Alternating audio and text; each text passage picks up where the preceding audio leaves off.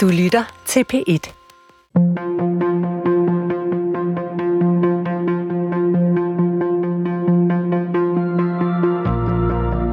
Hvad kan vi bruge en næsten 2.000 år gammel samling tekster til? Kan vi overhovedet forstå os selv, uden at læse Bibelen? Christian Let mener, at Bibelen er verdens vigtigste bog. Lauke Hendriksen læser den for første gang. Og sammen gennemgår de historierne, der stadig former vores bevidsthed og forsøger at finde ud af, hvad de betyder for os i dag. Velkommen til Bibelen Let Fortalt.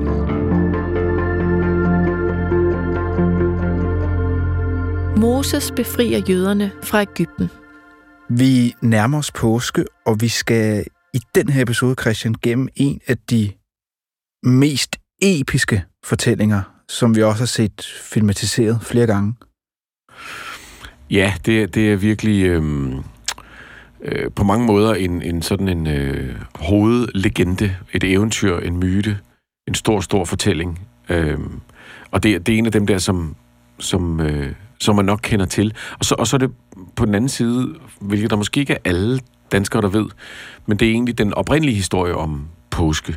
Altså, øh, påsken, som vi kender den, er jo noget med Jesus og den sidste nadver og korsfæstet død og begravet, men, men grunden til, at de overhovedet mødtes, altså Jesus og hans venner, det var for at fejre denne her påske, altså som Passover, som den hedder på, på engelsk, som er den, den, den jødiske fejring, at da Moses befriede øh, israelitterne fra Ægypten.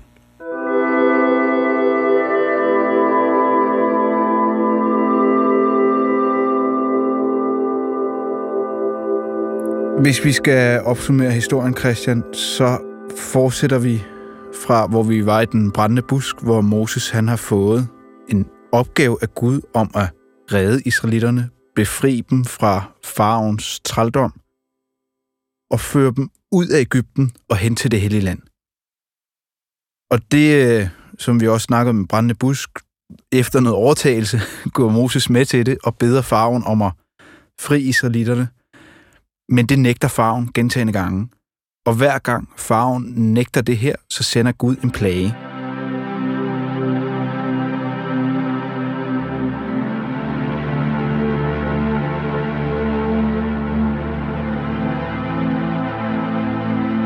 Anden Mosebog, kapitel 5 Derefter gik Moses og Aaron til farao og sagde, Dette siger Herren, Israels Gud, Lad mit folk gå, så de kan fejre min fest i ørkenen. Men farao svarede, Hvem er Herren, som jeg skulle adlyde, så jeg lod israelitterne gå? Jeg kender ikke Herren, og jeg vil ikke lade israelitterne gå.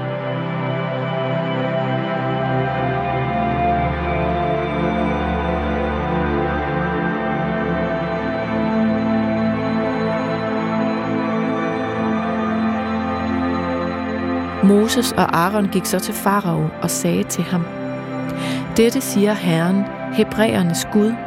Hvor længe vil du nægte at bøje dig for mig? Lad mit folk gå, så de kan dyrke mig. Hvis du nægter at lade mit folk gå, sender jeg græshopper over dit land i morgen. De skal dække hele landet, så man ikke kan se jorden. De skal æde den rest, der blev tilbage til jer efter havlværet, og de skal æde alle træer, der vokser på jeres marker. De skal fylde din huse og alle dine hoffolks huse, ja alle huse i Ægypten, som man ikke har set mage, fra dengang dine fædre og deres fædre igen levede i dette land og til i dag. Så vendte han sig om og forlod farao.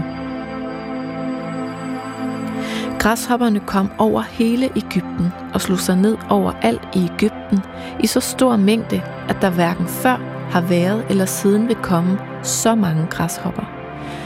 De dækkede hele landet, så jorden var sort af dem, og de åd alt det, der voksede i landet, og alt den frugt på træerne, som var blevet tilbage efter havlværet. I hele Ægypten blev der intet grønt tilbage på træerne og på planterne på marken.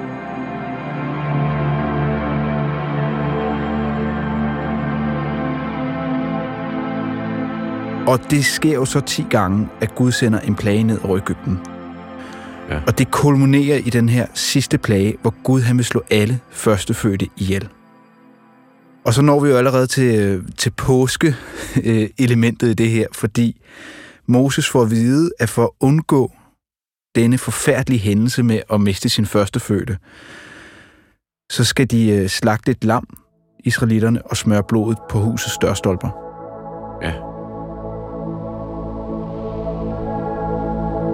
2. Mosebog, kapitel 11 Moses sagde, Dette siger Herren, ved midnat går jeg midt igennem Ægypten. Så skal alle førstefødte i Ægypten dø, lige fra den førstefødte hos farao, som sidder på tronen, til den førstefødte hos trælkvinden, som sidder ved kværnen. Også alt det førstefødte af kvædet skal dø. Så tilkaldte Moses alle Israels ældste og sagde til dem, Gå ud og hent småkvæg til jeres familier og slagt påskelammet. Tag så et bundt isop, døb det i blodet i skålen og stryg noget af blodet fra skålen på overliggeren og på de to dørstolper. Ingen af jer må gå ud af sit hus, før det bliver morgen. Når Herren går gennem Ægypten for at slå dem ned og ser blodet på overliggeren og de to dørstolper, vil Herren springe over den dør. Han vil ikke lade ødelæggeren gå ind i jeres huse og slå jer ned. Og, og det bliver understreget flere gange, hvordan jøderne fremover også skal slagte et lam, altså påskelammet, at man skal bage usyret brød, øh, at man skal faktisk klæde sig, som om man var klar til at flygte. Øh, de skal flygte ud af Ægypten, og det bliver ligesom grundlaget for det, der bliver den jødiske påskefejring fremover. Dette skal I overholde som en forordning for jer og jeres børn til evig tid. Når I kommer til det land, Herren vil give jer, sådan som han har lovet, skal I overholde denne skik. Og når jeres børn spørger, hvad det er for en skik, I har, skal I svare. Det er påskeoffer for Herren, fordi han i Ægypten sprang israeliternes huse over, da han slog Ægypterne ned, men skånede vores huse. Og folket bøjede sig dybt. Den nat stod farao og alle hans hoffolk op, ja alle Ægypterne, og der lød et højt skrig i Ægypten, for der var ikke det hus, hvor der ikke var en, der døde. Der tilkaldte farao Moses og Aaron om natten og sagde, Skynd jer bort fra mit folk, både I og israelitterne, og gå ud og dyrk Herren, sådan som I har krævet. Tag både jeres får og jeres køer med, sådan som I har krævet, og gå så. Men bed om velsignelse, også for mig. Men det er jo noget skizofren farve, fordi så giver han dem så endelig lov til at, øh, at forlade Ægypten, men skifter ja. så også mening og jagter dem ud til det røde hav. Og det er jo så den her ikoniske scene, hvor Moses med, med hjælp fra Gud selvfølgelig, deler vandene, så de kan gå tørskud over. Ja, det, det, er, det er stor, stor symbolik, kan man sige, og, og, og, og, og noget af en mytologisk øh, fortælling. Øh, og så er det jo, at Faros soldater følger efter ham og bliver opslugt af, af vandet. Men det er ligesom øh, øh, altså udvandringen, øh, som, som er sådan en, en, en grundfortælling, før de har fået at vide af Gud, jamen, øh, I skal få jeres eget land, nu gør han så alvor af sagerne, sagerne Gud, øh, og så tager han jøderne i hånden. Og det bliver ligesom fortællingen om, om jødernes ret til deres eget land, mm. og hvordan deres Gud er bedre end andre guder, og at han bedst kan lide dem. Det, det er ligesom øh, alle de ting, der ligger i det, samtidig med det, det, det ligger grund for påsken. Noget, som jeg øh, stussede over, da jeg læste den her, det var, hvornår er det det her folk, som øh, sidenhen bliver til jøderne, går over til ideen om én Gud. Der står, så gik Moses og Aaron til farve og gjorde så der, som Herren havde befalet. Aaron kastede sin stav foran farve og hans hoffolk, og den blev til en slange. Men farve tilkaldte vismændene og troldmændene, og Ægyptens mirakelmagere gjorde det samme med deres hemmelige kunstner. De kastede hver sin stav, og stavene blev til slanger.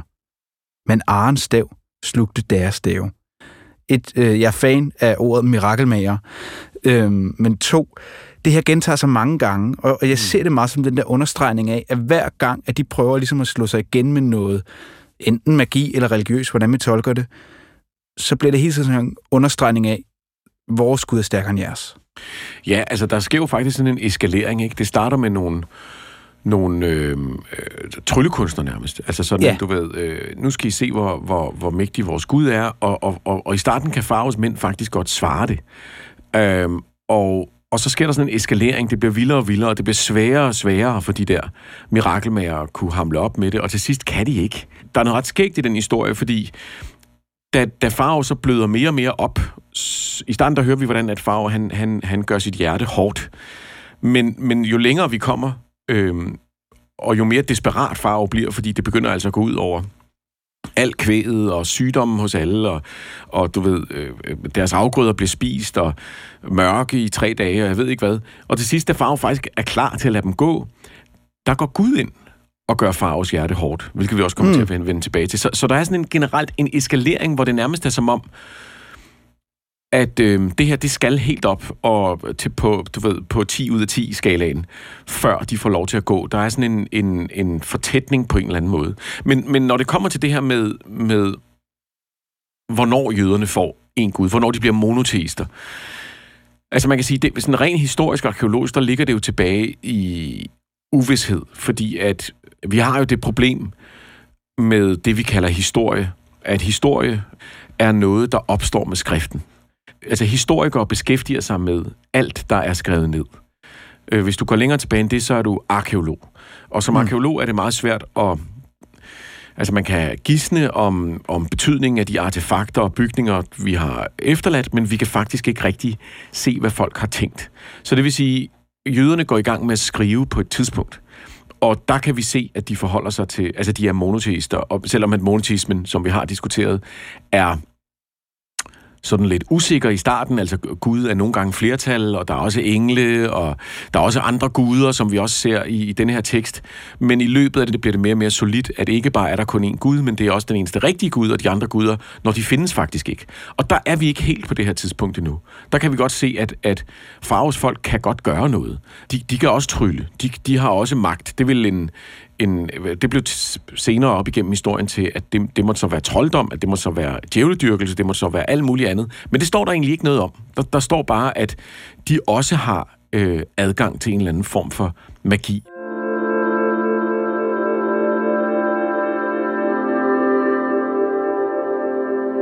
Der er mange, der er gået tilbage og sagt, jamen, er der, er der nogen optegning, altså er der nogen fortælling om israelitterne i Ægypten?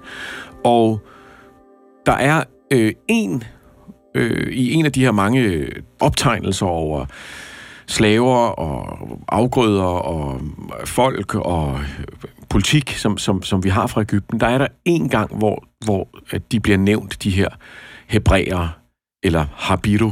Øh, og det, at man kan sige, de går over dem i forbifarten. Altså det, man kan sige, hvis der havde været et folk, som, som tvang Ægypterne i knæ med en, en masse trængsler, så skulle man nok tro, at det var blevet skrevet ned. Og det, det kan selvfølgelig virkelig lidt indlysende, at, man, at jeg siger, at det her det er nok mest af et eventyr, når vi hører, hvad, hvad der skete. Men, men det er ret bemærkelsesværdigt, at der, har, der er en optegnelse af, at der har været et folk. Men, men det, du siger, det er, at hvis, hvis de skulle have betyde så meget, så er det underligt, at de kun er der én gang faktisk. Ja, ja, det, det, det, er, det er der ikke rigtig noget, der tyder på. Men hvis man kigger på det sådan, altså netop går til det på sådan en historisk måde, så øhm, er det, der nok har kendetegnet hebræerne på det her tidspunkt, øhm, at de ikke har været et folk, som alle sammen kom det samme sted fra. De har heller ikke så meget været et et folk med en nation, for de har ikke nogen nation på det her tidspunkt. Det er jo det, altså, det, er jo det, det hele handler om. Abraham vandrer rundt og, og, og prøver at komme frem til det hellige land, og, og det gør de alle sammen. Øh, så, så de har heller ikke været en nation, ligesom man vil sige, øh, polakkerne kom, eller øh, ja. du ved, chilenerne kom. Øh, du ved, det, det, det, det er ikke på den måde, de er et folk. De har, de har været, øh, gætter historikerne på, mere et trosamfund, som har været samlet omkring ideen om de her profeter, altså de her mænd, der kunne se Gud, øh, ligesom Moses gør, og for information fra Gud, altså for at vide, at vi skal nu gøre det her, eller vi skal alle sammen denne her vej, eller øh, Guds navn er sådan og sådan. Men, men de har ikke haft et stedspecifikt område, der har været deres? Nej, det, det, det, det er der intet, der tyder på. Øhm, man har også lavet netop arkeologiske sådan, øh, udgravninger i, i det land, de så ender med at få, og der er ikke noget, der tyder på, at der på et definitivt tidspunkt, eller i en generation, eller to-tre generationer, har været en kæmpe indvandring af, som der står her, 600.000 øh, israelitter, eller hebræer, eller jøder, som er ankommet med en ny kultur. Det, det, det kan vi simpelthen ikke se i arkeologien. Så det interessante er nok, at der har været en eller anden form for folkegruppe øh, i Ægypten, øh, der kan sagtens have været en eller anden form for udvandring, men da den så er ankommet til det land, hvor de har slået sig ned, der er den blevet en del af det folk, der nok allerede var. Øh, grunden til, at jeg overhovedet altså ikke bare afviser det og siger, at det er en ren historie, det er for eksempel sådan noget som, at navnet Moses er helt klart et, et egyptisk navn det, hvis du tænker på det som, hvis det er en ren propagandahistorie, eller en ren eventyrlig nationalistisk fortælling, så er det meget mærkeligt, at Moses ikke hedder noget, der minder mere om Abraham, eller Isak, eller Jakob. Øh, det vil være en god fortælling. Derfor kan man måske godt gisne om, at der er en eller anden rest af et eller andet rigtigt, med nogle, nogle øh, hebræer, der er flygtet fra Ægypten på et tidspunkt og er kommet, og at den historie måske har sat sig i kulturen, og senere, som det kan vi jo se, er blevet bærende for Israels selvforståelse. Øhm, lidt ligesom hvis, den, du ved, hvis man tænker på den, den, den amerikanske fortælling om nybyggere og pilgrimme, som også er en historie, der sådan er, du ved, der var nogen, der kom over og var pilgrimme. Der var også nogen, der kom over for at, at tjene en masse penge. Og dem, der bor i USA i dag, jamen, det er, en, det er en lille del af dem, der stammer fra dem. Men det er stadig den amerikanske selvfortælling. Så, så hvis jeg skulle gisne, så vil jeg sige, at der er sikkert nogle rødder i en oprindelig historie om en udvandring eller en flugt fra Ægypten, og så er den blevet taget op som en slags mytologisk fortælling om jøderne og israelitterne som sådan. Ikke?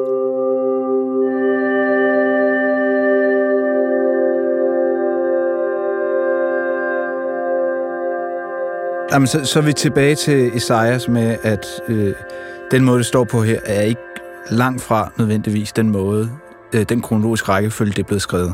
Langt fra, og, og, og vi ser det i, at, at det, der hedder kapitel 15, som er det sidste kapitel i fortællingen, øh, er nok det, der er skrevet aller, aller tidligst.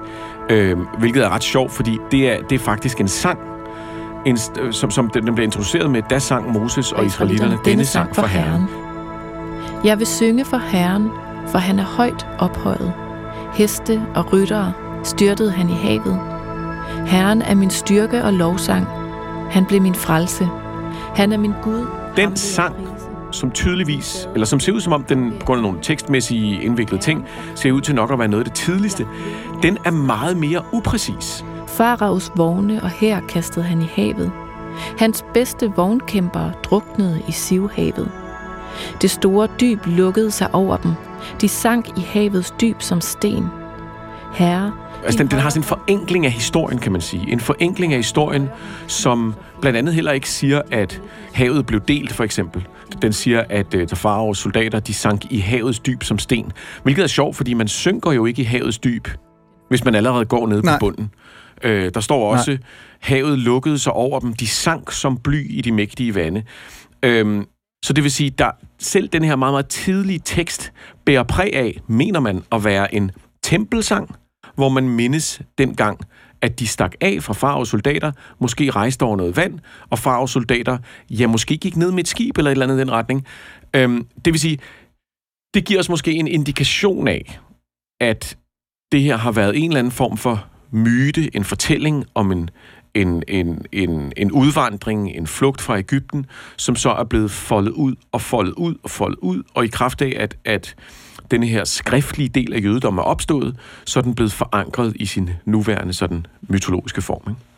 Men, men du ser det jo faktisk også i øhm, øh, før den her øh, lovprissang. Mm. Der, der bruger de også udtrykket om, at herren styrtede Ægypterne i havet. Altså det der styrtede, mm Altså, igen, hvis man er på bunden, så styrter man jo ikke. Jamen, det er jo det, der er sjovt. Det er jo sådan en detektivarbejde, og igen, man skal huske at sige, at, at vi kan sidde og gætte, men vi kan jo prøve at gætte mere informeret end, end, end, øhm, end, end bare ud i det blå, men, men, men i hvert fald er det gætterier. Vi ved det faktisk ikke.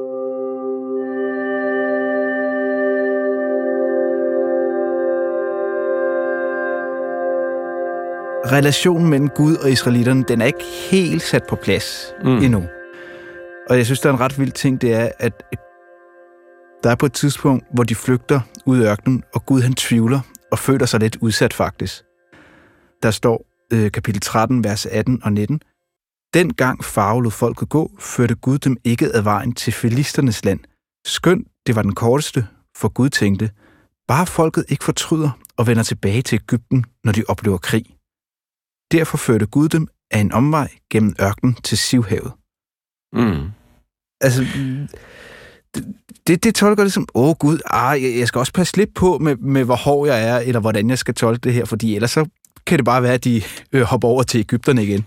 Altså, det forstår vi jo godt, øh, fordi de her israelitter, de er jo simpelthen de er i tvivl i starten, om de overhovedet skal gå med på Moses projekt, og de, bliver, de starter med, med, med at betvivle ham, om det nu også er en god idé, alt det her.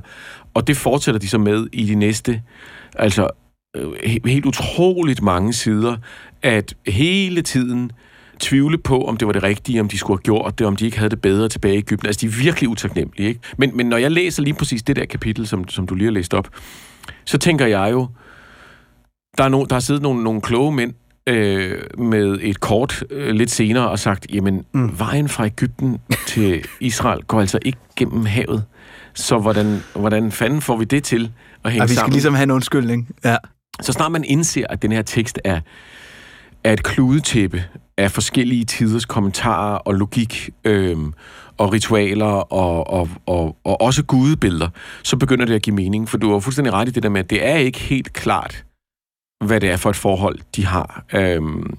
Men det er jo en helt vild vanskelig opgave for jeg skulle sige, hele verdens befolkning og, at lave det der kludetæp, for det er jo både at finde ud af, hvad kludetæppet er, samtidig med, at du øh, fortsætter kludetæppet og reparerer på kludetæppet for ligesom at få tingene til at passe sammen. Men fuldstændig, og det er også derfor, den vigtigste fortælling her er fortællingen om jøderne øhm, og udvandringen og fortællingen om, at de bevæger sig mod det land, som de er blevet lovet. Det er den store fortælling. Det er det, der er kernen i det, og det er derfor, den stadig står, den her fortælling. Det, det er sjovt at finde alle de her, om ikke huller, fordi det, det synes jeg, huller, det lyder som om, at der kan vi se, at den ikke er sand, eller et eller andet. Og, og det, det er ikke mm. det, der er projektet. Det, det sjove er at se sprækkerne, sprækkerne vil jeg hellere sige, der hvor vi pludselig altså får et blik ind i et menneske, eller en kultur, eller en, en religion, som har villet et eller andet på et tidspunkt. Altså for mig så bliver det jo levende på en anden måde, når vi begynder at forstå det. Øhm, apropos det der med, med, med, med Gud, der jo gør farve hår. Øhm, der er nogen, der mener, at, at, at man netop ser skiftet, som vi snakker om i forhold til Guds forhold til israelitterne. I, som du var inde på i starten, at i starten der er det en Gud, der skal bevise, at han er bedre end de andre. En Gud, der ligesom skal, skal, skal stå over for de egyptiske guder. Og du må regne med på det tidspunkt, den egyptiske kultur er jo sindssygt imponerende. De har bygget kæmpe, altså meget, meget større byer, værker og kunst mm. og og, og litteratur, end, end, end, end øh, hebræerne eller jøderne har på det tidspunkt overhovedet.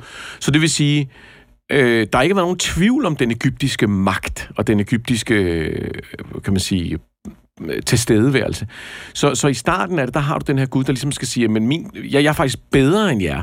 Men, men så er der nogen, der mener, at midt i teksten omkring den sjette plage, der skifter det faktisk. Der er Gud pludselig ikke interesseret i at bevise noget mere. Pludselig er Gud blevet almægtig. Og altså, der simpelthen er, det er en anden fortælling. Pludselig er det ikke farve, der, der, der, der skifter mening. Pludselig er det Gud, der vil, at farve skifter mening. Herren sagde til Moses, Hvorfor råber du til mig? Sig til israelitterne, at de skal bryde op. Du skal løfte din stav og række hånden ud over havet og kløve det, så israelitterne kan gå tørskuet gennem havet og jeg vil gøre Ægypterne hårde, så de følger efter dem. Jeg vil vise min herlighed på farao og på hele hans hær, hans vogne og hans ryttere. Ægypterne skal forstå, at jeg er Herren, når jeg viser min herlighed på farao, på hans vogne og hans ryttere.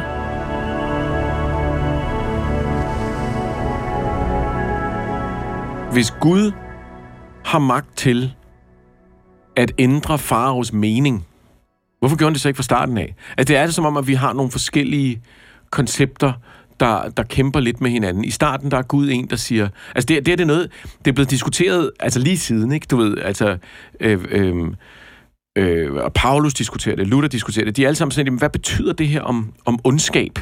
Øh, hvad betyder det om, om, øh, altså, øh, om, om ideen om, hvad der sker inde i vores hjerter? Hvis Gud kan ændre dig fra at være synder til ikke at være det, det må han jo kunne, siden han kan sørge for, at farve bliver ved med at være ond hvad er det så for... Altså, du ved, det er tydeligvis en almægtig Gud, men så behøver Gud jo egentlig ikke at forsvare noget. Så, så der, er sådan en, der, der er sådan nogle ting, der sker øhm, øh, i denne her fortælling. Så derfor siger de her nogle af de her teksteksperter, at det simpelthen er, fordi det er forskellige tiders fortællinger, der kommer. Fordi man kan sige, man har nærmest indtrykket af, at Gud har brug for at bevise, hvor almægtig han er her.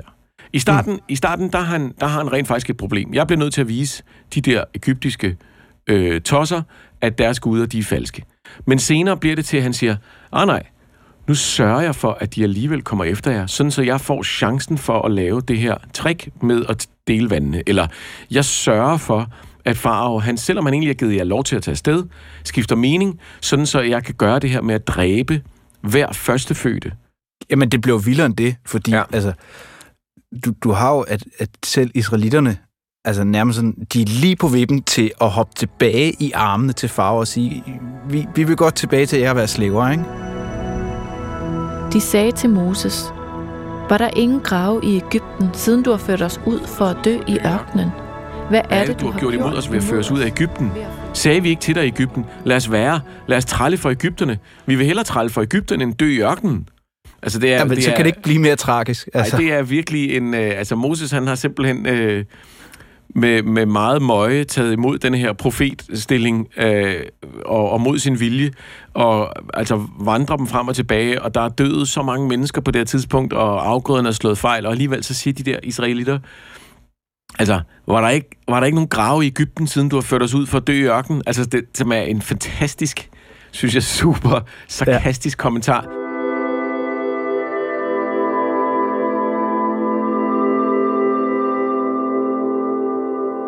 Det, det er en fortælling, hvis indre logik øhm, på en eller anden måde peger mod, at, at det er nødvendigt for Gud øh, at, at få lov at vise musklerne på en eller anden måde. Øhm, og det er, jo, det er jo en vild skæg fortælling. Altså, det er jo, det er jo en virkelig sjov øh, øh, karakter. Det er så utrolig blodigt og utrolig voldsomt, og, og, og jeg, jeg kan huske, da jeg var lille, jeg var altid slået af den der scene med øh, hver førstefødte, der blev der bliver der dør. Altså det, jeg synes, det er så grusomt. Ikke? Det er virkelig, virkelig grusomt. Og vi har lige fået at vide, at det er faktisk Gud selv, der har gjort Faros hjerte hårdt. Altså, Faro var egentlig klar på det her tidspunkt. Men, men Gud gør Faros hjerte hårdt. Øhm, og så øh, sætter han sig imod igen Faro, sådan så, at Gud bliver nødt til at eskalere til det, der vil svare til øh, atomvåben på det her tidspunkt. Ikke? Altså, det er, ja. det, jeg, jeg synes, det er, det er en vild, vild fortælling, og så er det et utroligt billede, det der med at gå igennem gaderne, øh, igennem gaderne i Ægypten, og, og gå forbi de huse, hvor der er malet med blod på dørkarmen. Øhm, ja, så det, så det er sådan en... Øh, en øhm, det, det er et fantastisk billede. Det, det, det synes jeg er en, altså, det er jo en stor, stort mytologisk øh, tableau. Altså, øhm, det tyder på en, en folkelig fortælling, der virkelig forankres i, i en, noget, der bare er større end alt andet. Altså, det er jo virkelig en stor historie. Hvis, hvis Gud har gjort det her, for at vi skulle komme ud, hvad er det for nogle mennesker, der tvivler, efter Gud har gjort alle de her ting? Så det er jo, det er jo virkelig en, en fortælling, der understreger, hvor, hvad det er at være det udvalgte folk.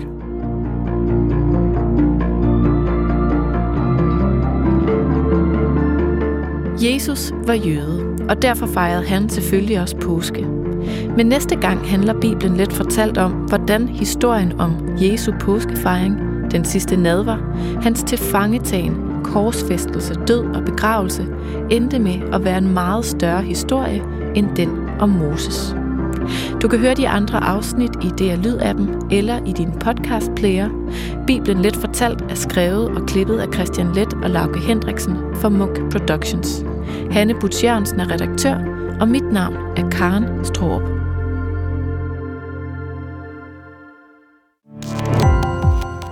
Gå på opdagelse i alle DR's podcast og radioprogrammer. I appen DR Lyd.